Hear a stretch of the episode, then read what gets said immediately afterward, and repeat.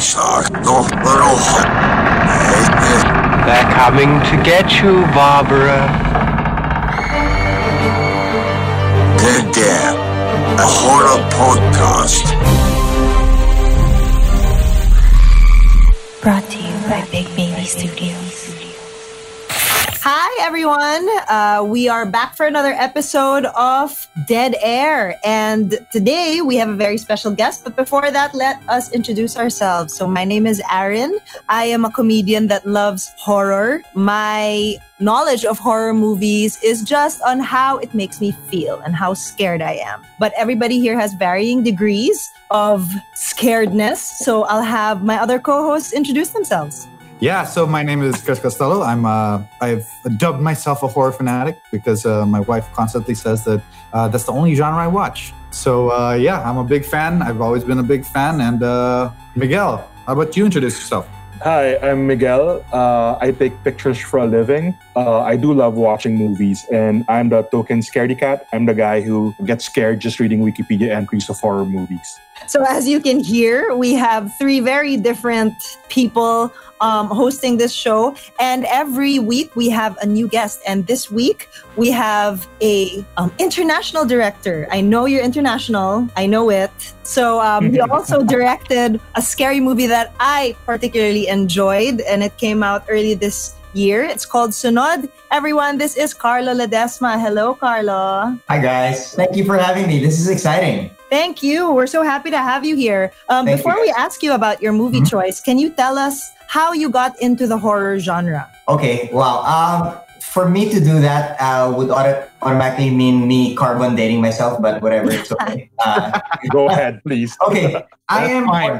Okay. Once upon a time, next. Hi, guys. I loved all your backgrounds, and I think I can relate a little bit to each one of you in the sense that, you know, I'm also kind of a comedian guy but loves horror. Like Chris, I'm also a horror fan, and my wife hates me for it because it's all I watch. And I think I also get scared. I also creep myself out more actually reading synopsises and scripts more so than watching actual films. So I'm weird that way, but yeah, so horror background. I am from what your mom and dad will call the Betamax era. So I grew up at a time when Betamax was still the way, you know, kids watched movies. So I first and foremost, as a kid of the 80s, I was first and I still am a Star Wars fan. But it was because of that and because of my folks being, you know, just avid collectors of Betamax, I was able to watch as a kid all these different types of movies. And the horror film that got me into horror is actually the horror film that I'm going to be talking about now. So I hope I don't preempt it. But I figured it's quite important to share because it was such a monumental part of my life. And it's the reason why I love horror. And it's actually pretty much the main reason why I love movies, period. So backstory, when I was 6 years old, my dad, who was cool, decided, all right, Carlo, come here, sit down. I'm going to make you watch a film. And it's a horror film. And because you're 6 years old, you're not supposed to watch it. But I would like you to see this film because there's an important message here. My dad at the time was an avid scuba diver. And he is, up to this day, a very staunch environmentalist. And he sat me down. He goes, there's this film that I want you to see. And it's about a shark. And in this movie, the shark is the bad guy, but I want you to know that that's wrong. In the real world, sharks are not like this. So it's important that you see this movie because I want you to know that sharks are being given a bad rap because of this film. So yeah, okay, cool. All right, cool. All right, so what's this? So he puts the Betamax in and he shows me, and the first thing I see is this campfire scene, and here are these two attractive teenagers, and this girl runs into the water. I was like, okay, there's a bit of like side there. Am I supposed to be watching this? And then he goes, just keep watching, So the girl runs into the water. I'm like, okay, what am I seeing here? Like, what is this? And then it happens. You hear that dun dun dun dun, and you see the POV, the underwater POV of the thing underwater looking up at the girl, and in like 5 minutes, you just see that I just witnessed that incredible opening sequence, and this girl gets eaten by something which we never see, or something that you don't see, and it terrified me and it fascinated me, and from that opening scene, I was sold. And yes, I loved my takeaway from that movie was, yes, I did appreciate sharks a lot more, but the one thing I also took away was that, wow, you mean you know you can do blood, you can show blood in movies, people die in movies, like so it kind of fueled me, I hope not in a disturbing way, but it kind of just opened my mind to all these other things, and fortunately I grew up with cousins who are my age, and they kind of had the same feeling, you know, when they watched Jaws, and suddenly this whole genre opened up to us through Betamax films, and it became like our version of campfire stories. Whenever we would sleep over in each other people's houses, someone would bring a Betamax tape of Nightmare on Elm Street, and then someone would bring in a Betamax tape of Friday the 13th, and then there was all these fun 80s horror films, you know, that we would watch, you know, under our blankets and try to scare ourselves, and it was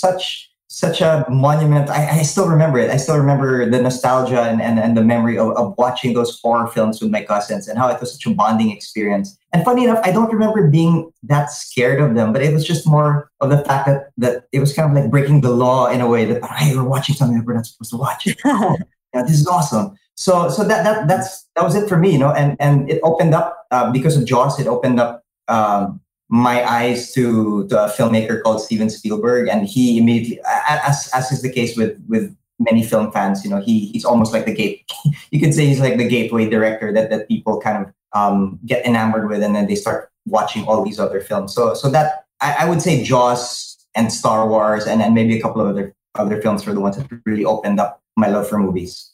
So I have a question. That's awesome. What is your definition of horror as a genre? Because we've spoken to many people and everybody sort of has a different definition. So we're interested to know what yours is. That's a good question. No one's ever asked that. Well, when people think of horror, people like, I actually asked this when I was doing research for my film for Sunod. You know, I would go ask people around and these would just be like random people, not necessarily horror fans. I go, you know, anong definition of horror para sa'yo? Like, what does it mean? Like, anong nakakatakot para sa'yo? What is horror? For them, I got a lot of answers saying, for me, horror, dapat nakakagulat or dapat nakakatakot. Para I got the word gulat a lot. I got the word like, yeah. For them to feel horror, for them to call it a horror, they needed to jump out of their seats or in the cinema. My definition of horror is the opposite. Like I like horror that kind of just creeps up on you, wherein you don't really know what you're quite watching. I don't like cheap scares. Like for me, horror is something that makes you think about it long after the credits have rolled, and when you're all alone, and when you turn the lights off, and that's when you know something really sticks. Because I liken a jump scare to a dopamine rush of like eating a piece of candy. Yeah, you feel good or you feel scared, but after a while it kind of wears off. Whereas I think real horror, good horror, kind of leaves that imprint in your head and makes you think. And Miggy was saying, like makes you scared to turn off the lights. For me, real horror is something that really sparks imagination rather than spoon feeds it. I love that. I love that definition. That's really basically how I view horror as well. Like you, I'm not a fan of jump scares, but my favorite horror films are really the ones that don't scare me when I'm in bed alone at night.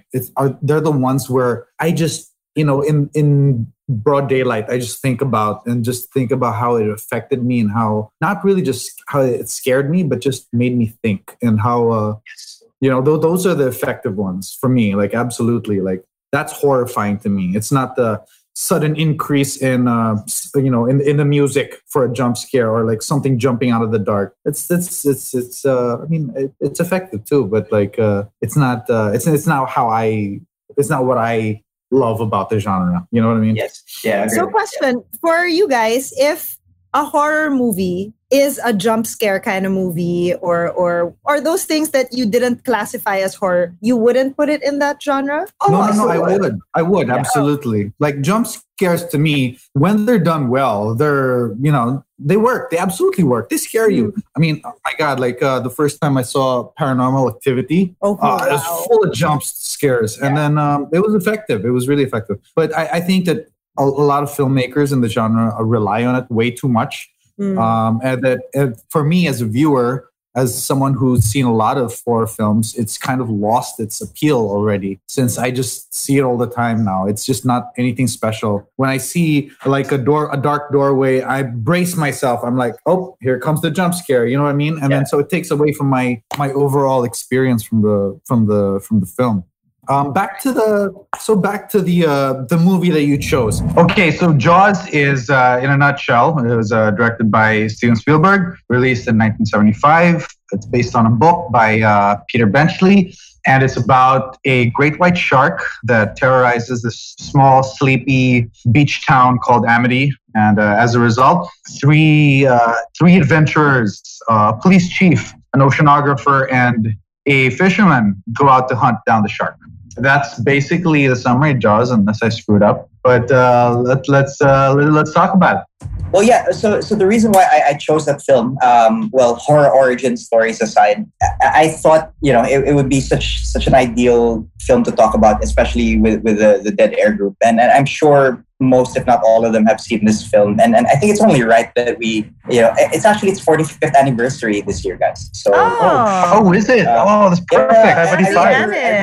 I remember doing a Facebook post about it actually a few months ago, and 45 years. So how incredible is that? Wow. And throughout the years, I like I said, I still remember watching it at 6 years old, and then continuously watching it as I grew older. And because I love the film so much, when you love something so much, you just want to geek out and learn so much about it. So this was the first, it's considered the first Hollywood blockbuster, and it's considered to have been like the film that opened the floodgates for the type of marketing and the type of film going that we know of today, well, at least before the lockdown. And I love the fact that the first blockbuster film is a horror, film. It took a horror film to do it. It took scaring a bunch of people to kind of, make $100 million at the box office. So I think that's awesome. So yeah, so I think there's so much to talk about this movie. From a pure horror fan standpoint, from a filmmaker standpoint, and again, like as I mentioned earlier, I watched it again recently, and I was able to watch it as a parent. So the roles were kind of, it's like I came full circle. I wasn't the kid anymore. I was now watching it as a dad, and there's so many things I suddenly could relate a lot to Chief Brody, and it's like, oh my God, like I'm now the Chief Brody character. That's so trippy, and I'm so old. Okay, so based on that, really, really quickly. How old is your? You have a son? You have two children? Yeah. I have. How old is your son? He's seven. So seven, I think the time is. Yeah. And then and he. Yes. So you saw it when you were six. Yeah. So I saw a lot of things when I was six. I saw Blue Lagoon when I was.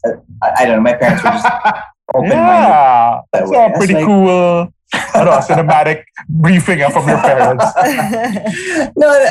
So my son, yes, he is seven, and he does ask about Jaws. So I think I will show it to him. He loves monsters. He's at that stage where he's a little Calvin. His imagination is kind of really fertile. So I think I'm ready to show it to him. Beautiful. Yeah, and that's what I love. That's so cool. I'm loving that. That's the stage of like my life, being able to like show old movies again. Like I showed him Star Wars already. I showed him The Goonies. So like all these, and it was so encouraging that movies from my childhood was still something that they could still appreciate. They still loved it. They loved The Goonies. They loved Empire Strikes Back. They loved all the stuff that I loved. So which goes to show, classic movies never go out of style. They will hold up.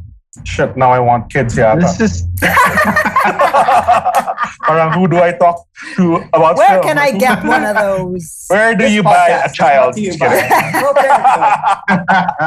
Have kids, guys. My lockdown. No, but I really love that you chose this movie for because me, Carlo. Yeah, I want to know your thoughts. Like what do you guys still remember watching this film? Go. What are your own like Jaws popping the cherry moments? Aaron, go kill it. I haven't seen this since I was a kid, and I'm in my 30s now. So it was interesting for me to see that. And I was telling the guys, the first thought that came to my head was, kawawa naman si Shark. Like, the way they killed him was just so extra. Like, dude, really? You gotta kill a shark like that? Relax. You think it's because we grew up in a more environmentally conscious parang world na that sort of violence against animals. Like, hey, wait a minute. I don't think the shark deserved that. Exactly. Yeah. Absolutely. And I was thinking that they had to make the shark that psycho to actually chase these humans and look for them to justify the way that they killed him. Because otherwise, if he was just a regular shark that just so happened to be eating people, parang nakakaawa pa rin, but he was psycho. The way he was going after that boat was crazy. Yeah. Galit, you know? Yeah. Parang monster talaga. Parang monster talaga yung portrayal of a shark. Yeah, no, really like unrelenting. Really, yeah, you're absolutely right, Miguel. This is really the template for a lot of monster movies going forward. Everyone's ripped off Jaws at one point. I mean, like even when they pitched Alien, it was basically Jaws in space. Yeah. Oh wow! Didn't know that. Yeah, I've never seen Alien. I think. Really? It's like it's like one of those blind spots in my pop cultural consumption. That's also something I haven't seen since I was a kid, so it's probably going to have the same effect. Again, another incredible movie from that era.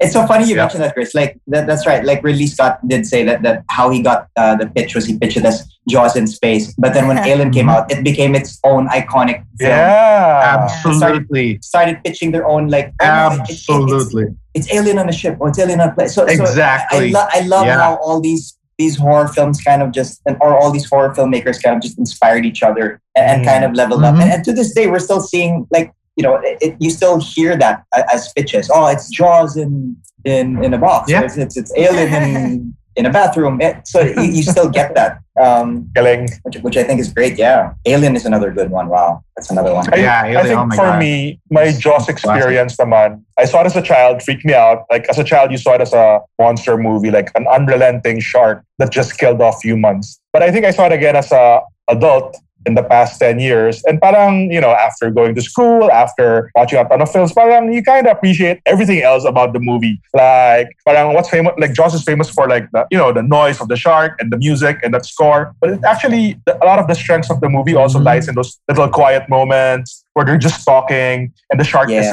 there.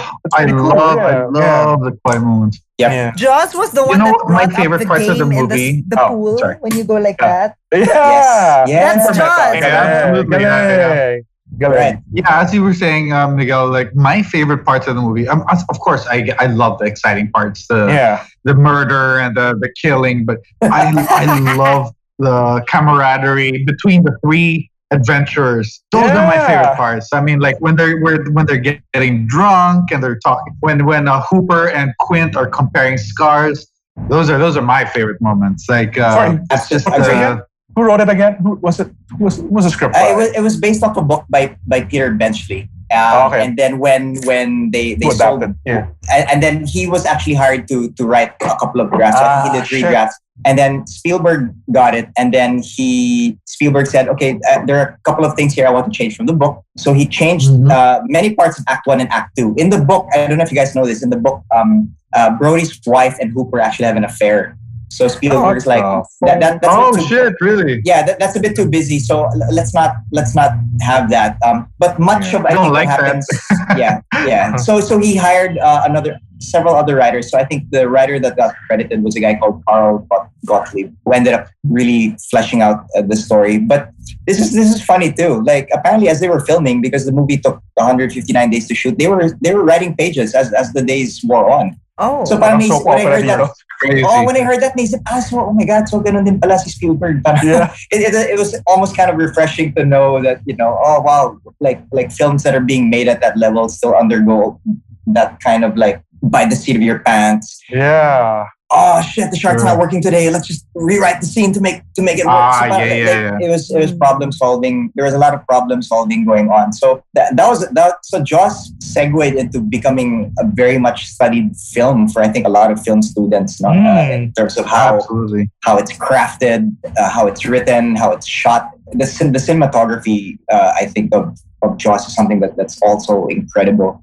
If I don't know if you guys remember that there are a lot of really long takes, but what Spielberg is really good at is he he takes you from he makes you feel like you're watching an assembly of cuts or like several shots, when in fact the camera's just moving like from side to side, and you realize, holy crap, they're in a completely different side of the beach or the room. Yeah. And that's where you start to see that, oh man, this Spielberg guy, he's kind of like really sneaky good, you know. I think this was his third movie. This was young indie Spielberg pa, yung parang hindi ka chasing Oscars and shit.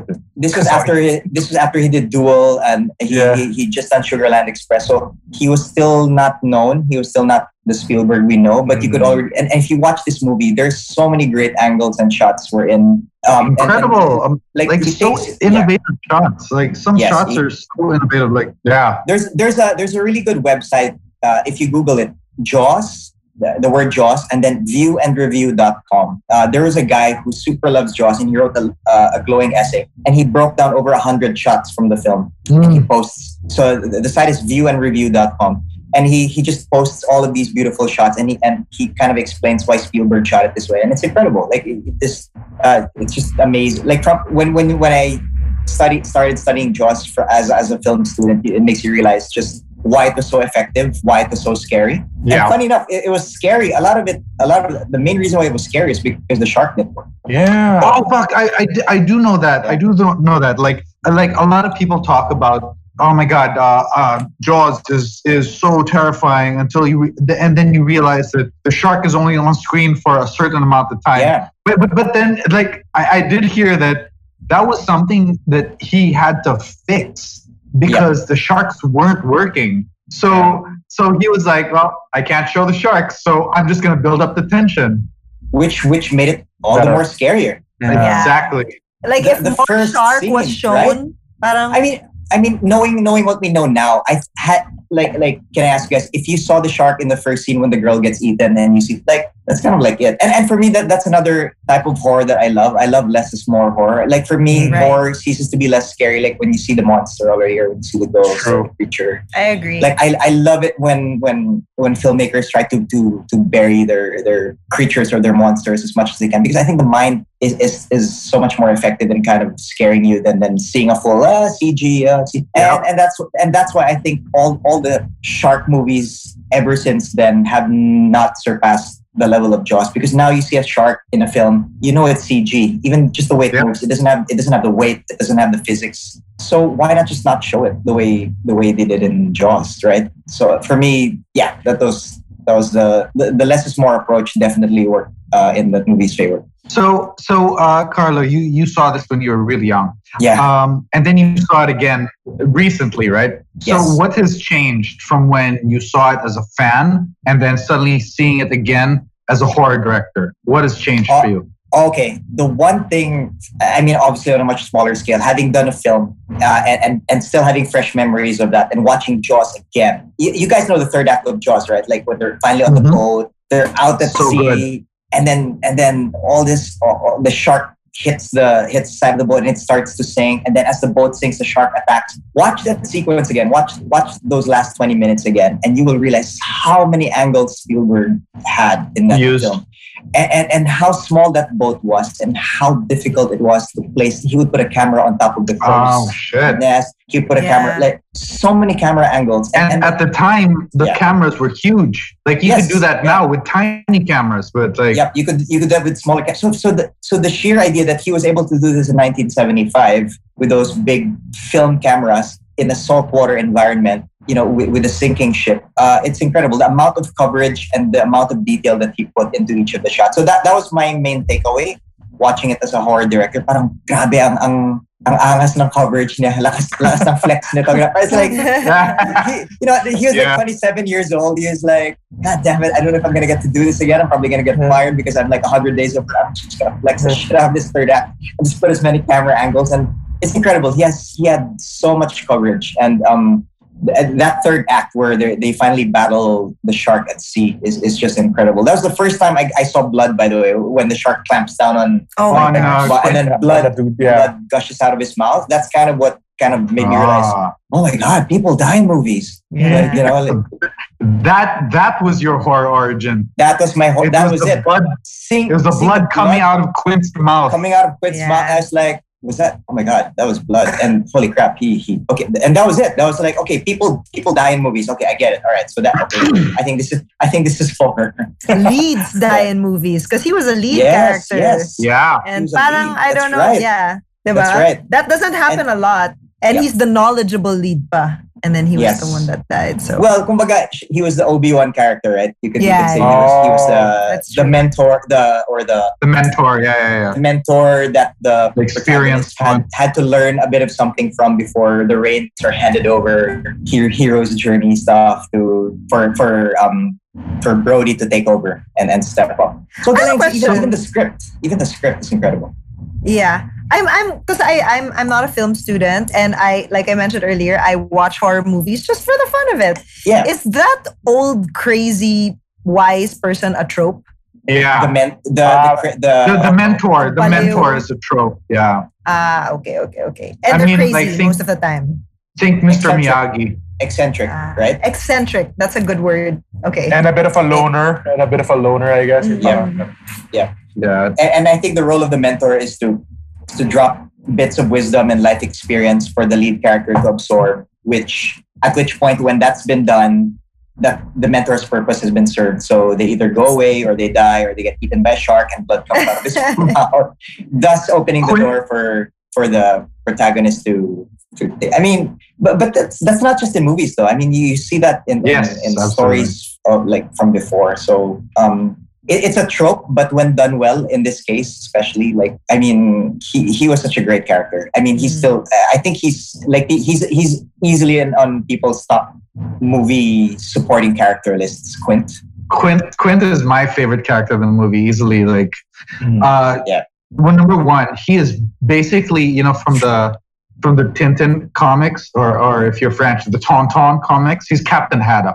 Yes. I mean, yes. Yeah. He's the drunk sailor, grizzled sailor who has seen shit. You know what I mean? And but for me, he's easily my favorite character because, well, number one, Robert Shaw, the actor, is incredible. That monologue he does when about the Indianapolis. Yes. It is incredible. It is so riveting. Just, I could watch hours of him talking about that particular event, right? Yeah. Like, yeah. And then he basically turns into Captain Ahab towards the end. Yeah. Like, you don't realize it at the beginning, but towards the end, he's just like so obsessed, and he's just like, I'm gonna break this boat just to get the shark. You know what I mean? Yes. Like, yes. It's such a fascinating character, and he was so good in it. Like, he's so, like, I don't know, like, what I love about Jaws is not just how, I mean, the storytelling is incredible. The script is so fun, but for me, it's really the third act for me that's really the closest to my heart. Is really seeing the three of them on that boat bonding right before killing the shark. You know, these three really, really weird, so different characters. Like, they're so different from each other, and they're so well fleshed out. By the way, like each character is so well fleshed out. Like, Brody is this guy who isn't into the outdoors. I mean, like, up to the last scene, he's got sunscreen on his nose. You know what I mean? Yes, it's like, all those little details. Yeah. So well done. Yeah. And then just seeing the three of them interact, it's my favorite part of the movie. Yeah, absolutely. And did you notice that, Chris? Like, when they're on the boat, Brody is always in a color that does not, like, his shirt. He's always like in a shirt that doesn't match the colors of what Hooper and Quint are wearing. Mm. Later on in the film, when they start make contact with Jaws, Brody's the only one in black, whereas Quint and Hooper are in like navy light blue shirts to kind of really distance them. Yeah. He's putting his revolver holster on his belt like a cop. I mean, he's all these city slicker moves, and it's all those details, like you said, attention to character that makes that movie so wow. I said cop and cops. It's all of that. It's all those incredible details, and the set, the design, the color. No one is in red because I think the filmmaker for the blood. The only red we're gonna see is when there's blood in the water. Yeah.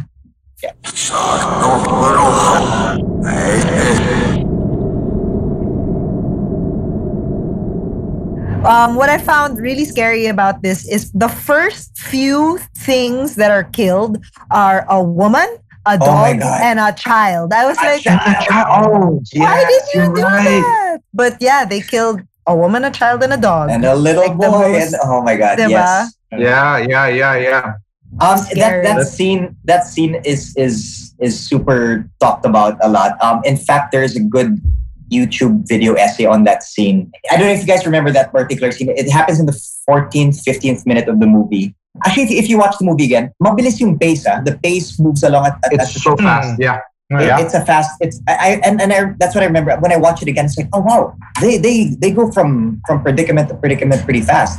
So the preamble there was, so Brody sees the first girl dead, right? She washes up on the beach. So now he tries to close down the beaches, but the mayor, the government, the government basically tells him, tells him, no, you can't shut down because we need the income from the beaches. So he agrees, right? Yeah. So that sets up the table for the scene that follows in the 14th minute when he's now on the beach. He's sitting down on the beach chair. He's in a black shirt. He's the only one in a black shirt. Everyone is either shirtless or in swimsuits. So he sticks out like a sore thumb. So again, emphasizing the fact that he's a city slicker. And all these angles start cutting. Like you said, Aaron, they establish a dog who jumps into the water. There was a large overweight lady who also goes in. So he starts planting all these, and then you see the little boy, and you're like, so now you're not just stressed out once, but you're like stressed out 3 times because you're like, oh my God, which one's gonna die?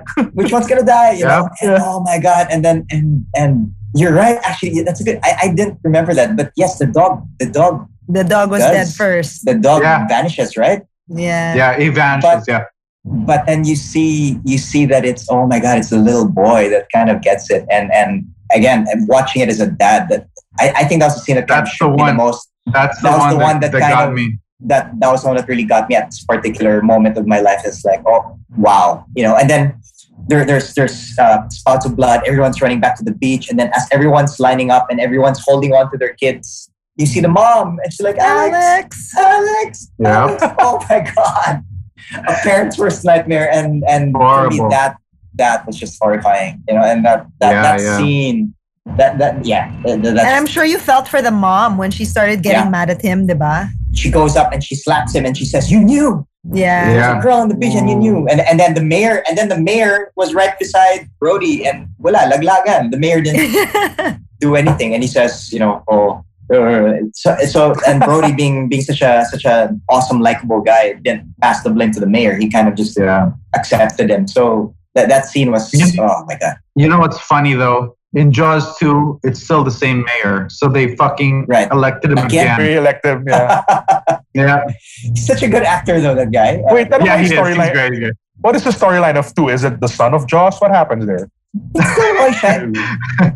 I think it's a random shark. It's been so long since I've seen it. It's not the revenge story from the point of view of the shark. Yung Anaconda.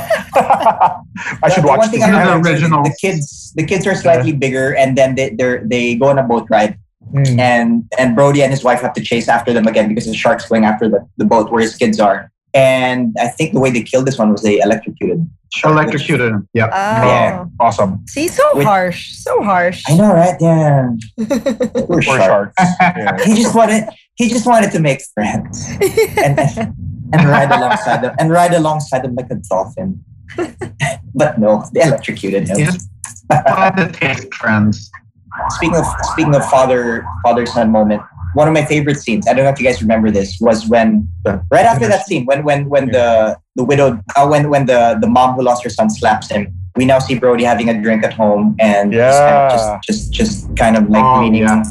Another great and across the table, the son just starts following his every move and starts doing this. And I've actually done that in real life with my kids, and they actually do it. Apparently, it was an improv moment during rehearsals. Like apparently, they just started doing it in rehearsals. See, this is why rehearsals are important. They started doing it in rehearsals, and Spielberg loved it so much that he put it in the movie. And that kid is so cute. So and again, that's what makes Jaws stand out for me as well. You really care for the characters. Yeah. In fact, parang si J.J. Abrams, who I liked in the beginning. Parang he references that scene all the time. Like, parang idol ni J.J. Abrams, si Spielberg. And what turned him on to Spielberg was that actual quiet scene in Jaws with the father and son moment. Yeah. Oh, really? That's pretty cool. Yeah. Okay. Well, okay. I have a question. All right. Okay. Okay, Miguel, as our token scaredy cat. Yeah. How was this movie for you when you saw it the first time? Were you ever scared? And when you saw it recently, how do you take it? So, on a 1 to 5, rate the scaredy level. Parang, I think it's great in the sense na tama si Carlo na there's one of those few things. Well, in the beginning, this is how you did a horror film that you never showed a monster until the end. And that works really well with me. That scares the shit out of me. And then I think when I saw Jaws as a kid, I was like, oh shit, pwede pala ako matakot kahit daytime to. Even if all the scenes you were in during the day and in the presence of so many people, like, oh, I'm still scared. Like, so yeah, parang as a kid, you're really, that's what affects you the most, all the scare tactics that really work really well. But as I got older nga, and I was on my second or third viewing na, parang you kind of appreciated the craft or the storytelling and the characters and all these little, oh, galing ni Spielberg mag-quiet moment. Parang hindi siya blockbuster guy lang na action set pieces. Like, parang really quiet misunderstand scenes here. Very happy. Yeah, like for me, like this is okay. My Jaws story is really like this is the movie that got me into Spielberg easily. It was this, and then like I was blown away by Jaws. I saw it when I was really young too, like Carlo. I wasn't 6, but I was pretty young too, and it was partly traumatic, but it was partly like holy shit, like this is freaking awesome, you know what I mean? And then it really also changed my view on how my views on how movies were. Like, they're not at that point. I think I was watching a lot of younger movies, and then I saw Jaws, and it was like fucking incredible. And that's when I was like, oh, who made it? Who did this? And blah blah blah. Blah. And then like it was really for me as a young kid. It was really this, and then seeing. A decade later, seeing Jurassic Park, and I was like, "Wow, Spielberg is fucking incredible!" Because he can seamlessly switch from horror to adventure to drama, and then like nothing's jarring in each like shift, you know? Because Jaws isn't really purely horror; it's not purely drama, it's not purely adventure, but it's all of those things, and it's just so seamless. Like honestly, like Jaws is actually so funny if you think about it. There are so many funny moments, and they're not forced. They're not anything. It's just so seamless. Yeah, exactly. So like it's like I threw around the word masterpiece so many times as a horror fan, because as a horror fan you fall in love with so many things so quickly. But this is a true fucking masterpiece. It's incredible. It's an incredible film. I love it. And actually, Carlo mentioned earlier what you like about horror is that it sticks with you. So let's talk a little bit about the aftermath of Jaws, because I've heard a lot of stories that after Jaws came out, people actually did get scared to go to the beaches and to swim and things like that. So what else happened in that? Yeah, go ahead, Miguel. I was going to bring that up. Like, until now, as an adult, but I still have this irrational fear of deep, murky water. But I Googled it. There's a word for it. It's a Reddit also. Thalassophobia. And that's what it is, dude. Like, even swimming in a pool, as long as I can't see the bottom, there's a part of my brain that feels until now. It still has that traumatized for hobby Jaws. In a great scaredy cat ka talaga swimming pool? What? In daytime swimming pool, basta hindi ko makita ilalim, puta may buhaya dito or may shark dito. So lame. I'm so lame. Anyway. But did you guys hear about any stories like that? Like afterwards? Well, the one thing it did was, and it was that very same reason that my dad showed me the film, was that apparently there was a backlash, but on sharks. Like it gave sharks such a villainous rap that, people started going out and fishing for them and just killing them. So it got to the stage where, but I read this interview that Peter Benchley, the author, said Jaws actually got a lot of letters from people saying, thanks to Jaws, I now want to get into marine biology. Because the movie scared me at first, but now I am so fascinated by sharks that I want to study them and I want to know about the world they live in, and I want to know about marine conservation and all that. And in many ways, that movie had that same effect on me as well. I was able to take the environmental message that my dad, shared with me with watching Jaws. But rather, yeah, it scares me. It scares me to this day. I mean, I love going out in the water. I love snorkeling. And yes, there are times when I'm kind of just floating with my fins, and when I don't see what at the bottom, I do get a bit of chills. But Jaws made me love sharks. Am I weird? No, not at all. Erin, you know Chell, right? Lontok. She runs a travel agency. So I booked a trip to Africa a couple of years ago through her agency. And one of the things that I was supposed to do was dive with sharks, and that was number one on my bucket list. And I was supposed to do it, but when the day came for us to do it, the shark guy called Chal and said, "Sorry, we haven't seen any sharks for the last couple of weeks, so better not come." And I was gonna do it. I was gonna get into the cage, Hooper's in the cage, and they were gonna chum the water with blood and get sharks. And I was like, "Shit." I was so excited. This was in South Africa, and I was so excited, and I was heartbroken when I was told that there were no sharks. And then when I asked why, the guy said, "Well, I think it's because there's shark population is dwindling, and we're not seeing as many of them anymore." So, that's horrible. But I will. That's still on my bucket list. I will do that one day. I will dive with sharks. And then I have a weird question. The size of Jaws in the movie. Is that an exaggerated size of the great white shark, or is that how big they really get? It's not as exaggerated as like the movie Meg or whatever. But it's still terrifying. Yeah. I think from what I know, the major perspective pa rin siya, but slightly, of course, exaggerated for, I think. There's some scenes are just too big. What they did was, I mean, fair enough. You want to take a bit of creative license as a filmmaker, and you want to make it look as scary as possible. Like if it was like a cute 8-foot shark, it wouldn't be as as effective. But do you remember that we see the top shot when it swims beside the boat, and then you realize it's the size of the boat, the scale, and Brody says that classic line: "We're gonna need a bigger boat," and you realize, oh my god, they're not safe in this boat. Which apparently was a ad-lib, no? Script. It was an ad-lib, inside joke ng production whenever they run out of money or something. We need a bigger something. We need a bigger boat. No, yung nickname daw, the crew started calling the movie Floss instead of Jaws after a while. That's great. Because there were so many... Oh, shit. That's good. So many errors and then... So many mistakes. So again, as a filmmaker, it's in a way it's nice to read up on the horror stories of them making that movie, and it's kind of encouraging. Okay, sige, sila din. Okay, si Spielberg din pala. So it's okay. How has your viewpoint changed? I mean, you were a film student and everything, but when you became a film director, how do you view movies now? Like, are you just stuck? Like, I don't know how to express it. Like, because for me, watching movies before I became a film student was so different. I was just like, I know exactly what awesome you. And then suddenly I become a film student. I'm like, shit, that light was right there. And then what I mean. And then So how has it changed? Like, not just as a horror film, but how do you view movies in general now? Like, does it take away from the overall experience knowing how stuff is made? Honestly, I would be lying if I said it didn't. I really think it does. Like when you're a film student, when a director's flexing, a particular angle or a particular shot. Parang, technocrane.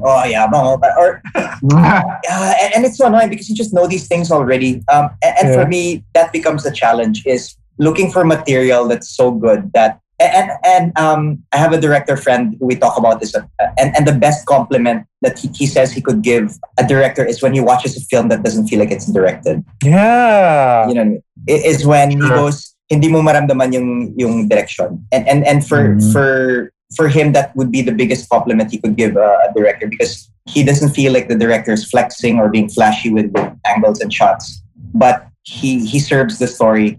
And when you and when us or filmmakers, whatever, can appreciate a film without us judging the lighting or the angle or being distracted by it, then that's when you know, oh my God, this film's good. When you forget, and you know what? That's my gauge now. When I watch a movie and when I get scared, happy, kilig, and before I know it, the movie's done. That's when I know, oh my God, I was in there. I was emotionally transported without being distracted by my pretentious filmmaking bias or whatever. What ignorance is bliss. Yeah. Right? You know what I mean, right? Like, to just enjoy it as a fan. And that's why now... And that's why I think the movies... Look at Aaron. She's in the perfect state. Ignorance is bliss. Yes, exactly. And sometimes, you know what? Sometimes that's the best. You know, like, you just... Why is it scary? Bakit? Bakit nakakatakot? Wala, nakakatakot lang. Like, you don't have to, right? You don't have to analyze the sequence of shots that led up to why it was scary. I mean, there's fun in that, but sometimes it's good to just appreciate a movie as a fan. So I try to make my first viewing of any movie that I try to put my fan hat on and be like, sige, I'm not gonna try to think like a director here, you know, because I would love for people to watch my films that way too. Parang don't judge it as a filmmaker. Just watch it. Yeah. Right? I'm sure any director would feel that way. Yeah. Right? Yeah. And it's funny because my stepdad's a DOP and I hate watching movies with him. I hate it. He and my mom just like, I know this should have been. Carlo, ask who her stepdad is. Who's your stepdad? Napamir. Oh no! Oh yeah, there you go. So is he like that? Or and dal in the cinema with my mom. This could have been like this. And I'm marrying also a guy who's into film. So same thing. And then your friends with podcasters who think about film all the time. This is why I bring the the fan mindset into this. Yeah, that's pretty cool. Yeah. Yeah. I mean, I think directors do enter a film or start doing films with the idea that I need to apply this technique or whatever. But really, like if you can just have that genuine reaction from just a fan, I think that's so much better without having to explain why. And then I think my director friend nailed it on the head. The best compliment you can give a director is when you watch a film that doesn't feel directed. Yeah, diba? I agree. Like so many good films nowadays, parang yung mga chasing Oscars nga, parang man, this is just a flex lang talaga. Flex, this is like parang I get it that this director is at a point in his career na he's good enough to flex, but I miss this director in his early career when he was just wanting to make movies. Yes, and like going back to Jaws, the sheer fact that Spielberg was able to flex unintentionally or not. He was still able to put all these incredible shots despite the shark not working, despite the boat sinking, despite all of that. For me, it just really shows, the talent behind it. He was able to still put all these amazing shots into such a troubled production. So for me, that's always an inspiration. And I think in that time, that flex was not really a flex. No. It was new. It was diba? Innovation. So now it's almost like now the new flex is not flexing. Yeah, exactly. Disappearing from this movie and just letting the movie tell its story. Parang yun yata yung best flex. Yeah, and I think that's right. And I think that's something I would like to do. It's just like it really should be about the script and the story and how do we and not thinking about camera angles first, but more of like, okay, what's the purpose of the story here? And that's why Jaws is so good, because it's infused with such a great story and characters that by the time they're out on the boat, you don't want any of them to die. And of course the most favorite guy dies, diba? Yeah. So that's what makes it work. But it's interesting that you guys are talking about how like good filmmaking is all about being invisible to like letting the story flow. Yeah. And Miguel said earlier that like now flexing. Who said that flexing is not like now flexing is not flexing? Carlos. Yeah, Carlo said like, that. Yeah. Yeah. And it's that's interesting because that's like I'm an editor. I'm a video editor, like a film editor. And the criteria for how good an editor is his or her ability. Usually it's his or her ability to disappear, to be invisible.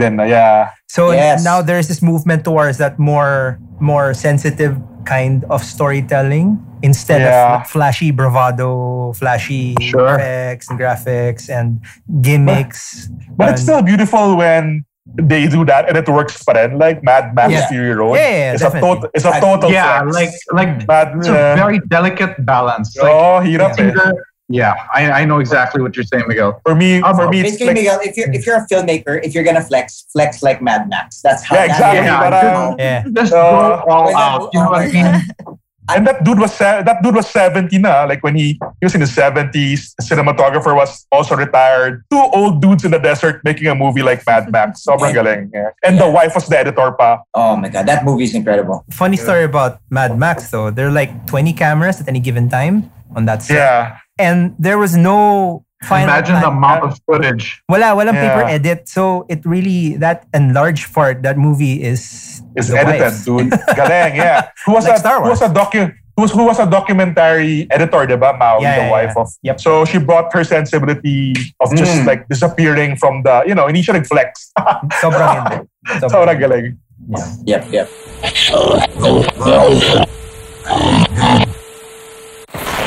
So, going back to Jaws earlier, Carlo, you did talk about the difficulties of filming over water. I've got a great story. Oh, nice. Go. So, the movie Waterworld. Oh, yeah. We heard, yes. Sorry. Waterworld was, it actually made money eventually, but it was a massive flop right before worldwide box office came in and everything. And it was massively over budget. They spent way too much for the film. But the funny thing is, Kevin Costner talked to Steven Spielberg about filming the movie. And Spielberg said, do not film it on open water. Like, make a tank. Make a gigantic tank. Don't film it on open water because you're going to be fucked. And they didn't listen to Spielberg. And that's what happened to Waterworld. And there you go. I don't know. I kind of enjoyed Waterworld.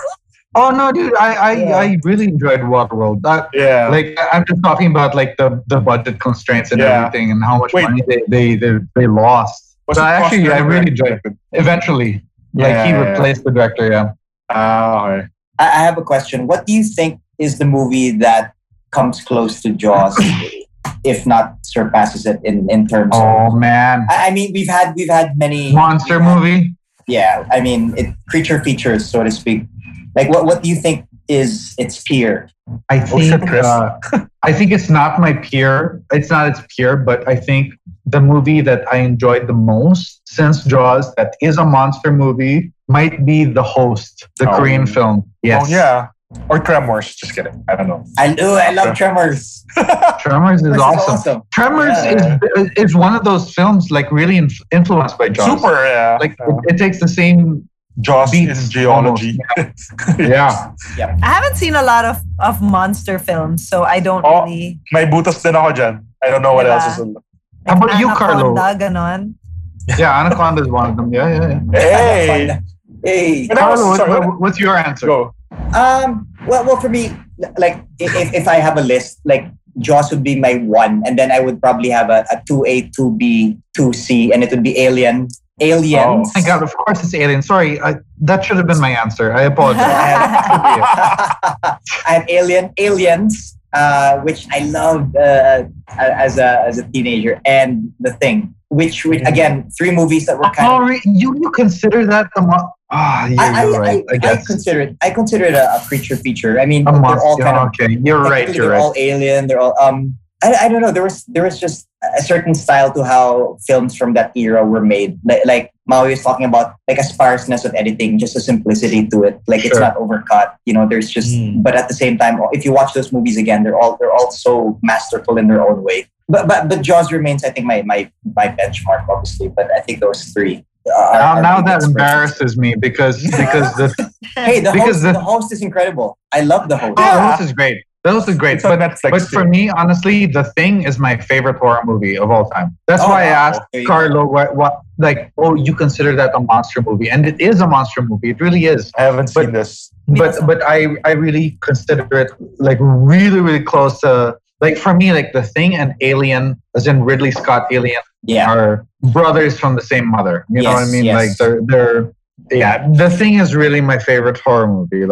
And then. So yeah, so yeah, you have me revising my list again, Carlo. Lies.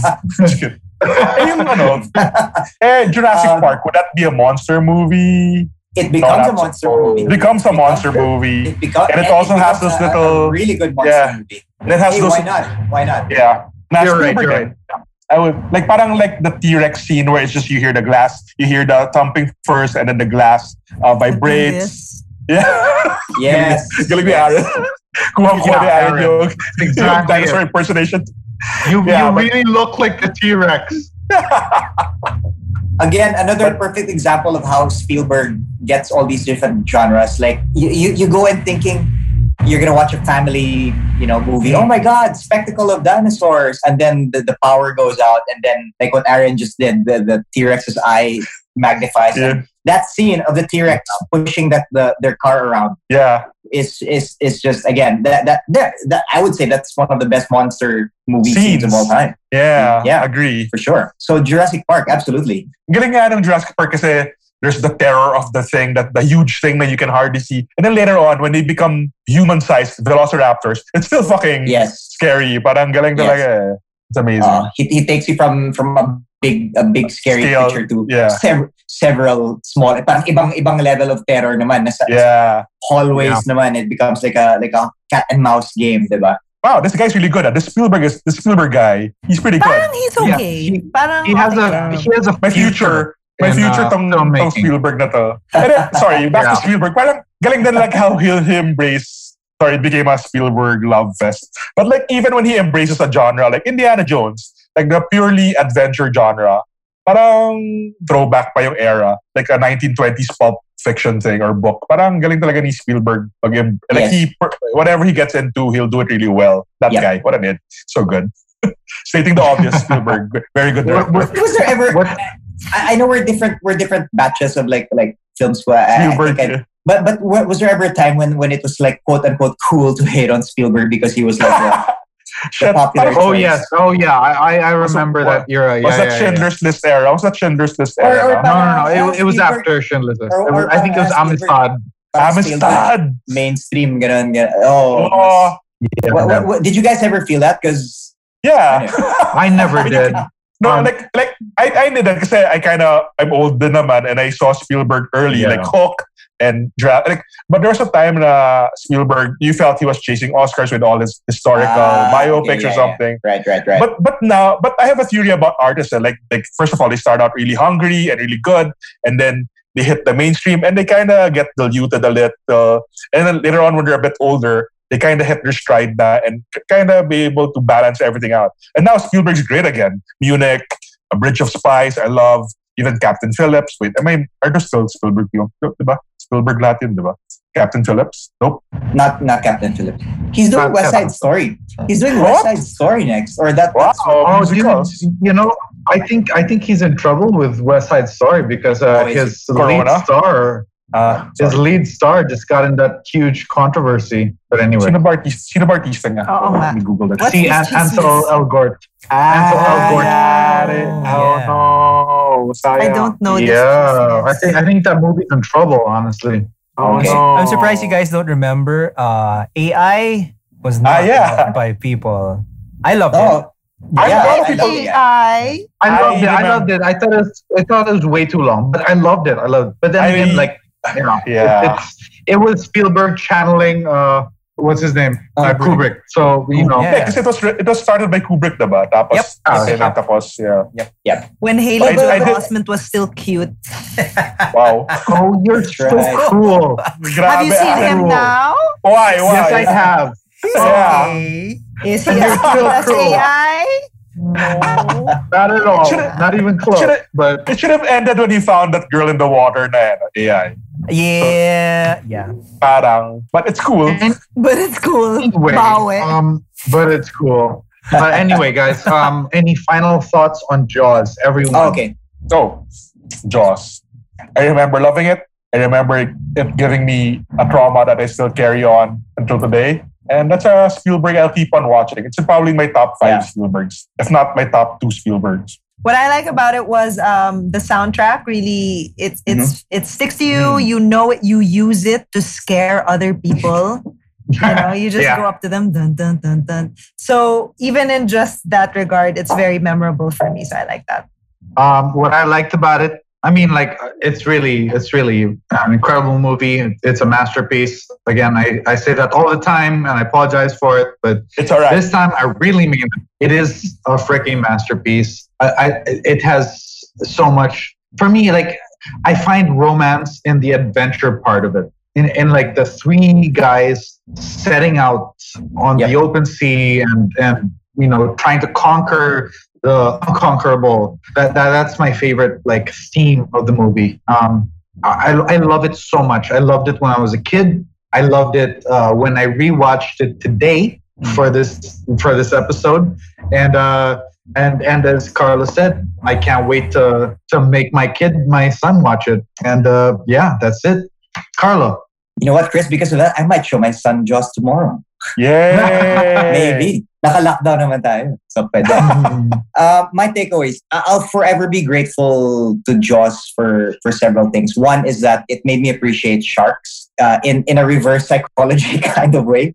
Thanks to my dad, he triggered an ongoing fascination and love for just the sea and the ocean and just wanting to protect them. It triggered my love for Spielberg, who in turn kind of opened me up to all these other great directors who we all know and love. And finally, thanks to Jaws and that era, you know, it triggered my love for film and filmmaking and for watching movies and as a fan. So thank you. Actually, guys, I got to thank you for inviting me to do this because I kind of was able to watch it as a fan again, you know, a few days ago. That's nice. And not have to wear my OA pretentious analytical whatever. I was so happy to be able to just enjoy it as a fan and watching it as that made me realize that it's such a great film. So I hope that people who haven't seen this movie do get to see it because it's a masterclass. It's not just a masterpiece, as what Chris said. It's a masterclass. So So it's definitely a must-see, and it's in my top five of all time. Yeah. So. All right. Thank you so much, Carla. This was a very educational discussion for myself. Yeah. So I really enjoyed it. Thank you. And I haven't seen that movie in a really long time. So it made me see it. Watch it again, yeah. And now I want to have kids also. I don't want to have kids. Now let's buy, Miguel. Where can we get? Shopee? If you can't have a shark, at least have a kid. Yeah. So, Yep. So, yun yung takeaway ko. Parang okay pala magkaanak so that I can share Jaws. And then... Actually, Miguel, not just Jaws. Like, seriously, I've been loving... Yeah! I can't wait to show my kid Back to the Future because that's like my goal. There you go. And then pag medyo teenager na... I just don't think they'll get the mother thing. Oh, yeah. That's why I'm waiting... Because I still remember that I was 10 when I saw Back to the Future. So maybe that thing went over our heads. That thing went over our heads. So I'll wait because for me that's the good. But I showed them Goonies. I showed them. So I might show them Jaws this weekend. And then later on, when your kid's a bit of an adult now, show them Indiana Jones and the Last Crusade. They have seen Indiana Jones. They've seen Raiders of the Lost Ark. They loved it. Oh, perfect. Yeah. Yeah. Not Temple of Doom. Temple of Doom is a bit bleak and medyo dark in, diba?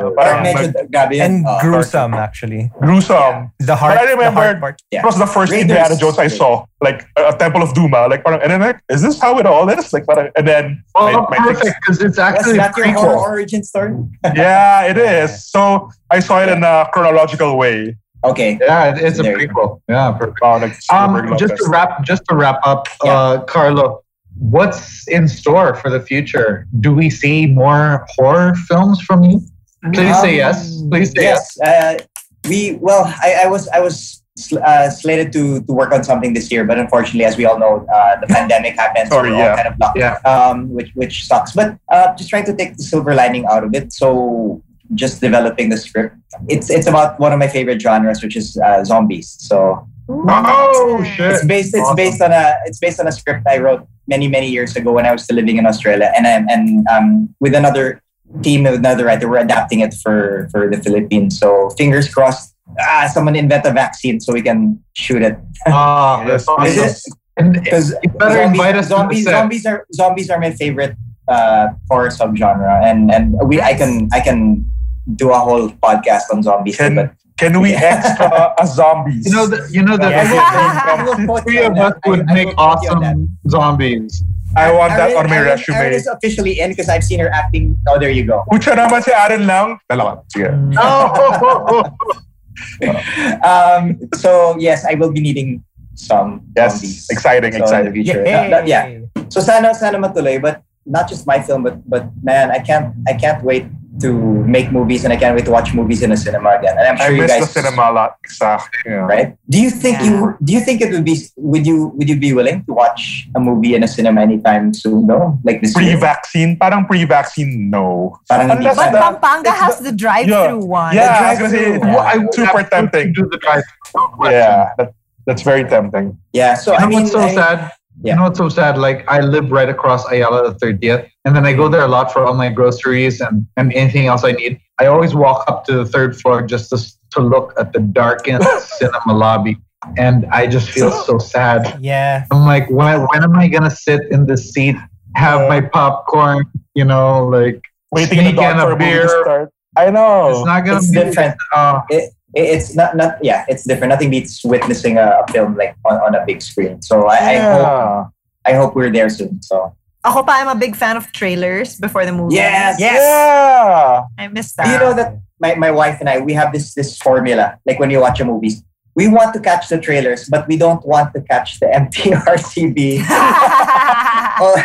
So there's a sweet spot. You want to arrive at the movie early enough to catch the trailers, but not early enough that you get all those local government. Game of chicken, or even the ads. Like, you remember, that ad where walk, don't run, and it's Ayala. Ayala. So you want the trailers, but I mean, you already know that camcording is bad. I know where the fire exits are. Yeah. So there was a time our Suke cinema, we had it to about 8 minutes before screening. 8 minutes, 8 minutes. Let's go. We would get it just before the trailer. So I miss that. I miss being able to go into a cinema and watch. So I hope this all changes soon, and we can all see that again. That is the hope. Same. Yes, sir. Same. Hey. Thank you so much, Carlo. It's been amazing to have you on the show. And I learned a lot from you, not only about Jaws, but as somebody who doesn't study film and things like that, it was very enlightening to talk to you about this. So thank you so much. And thanks to all the listeners for staying with us in this episode. I hope you stay tuned for our next one. Be safe, guys. Be safe. Be safe. Thank you. Thanks. Thank you, Carlo. That was great. They're coming to get you, Barbara.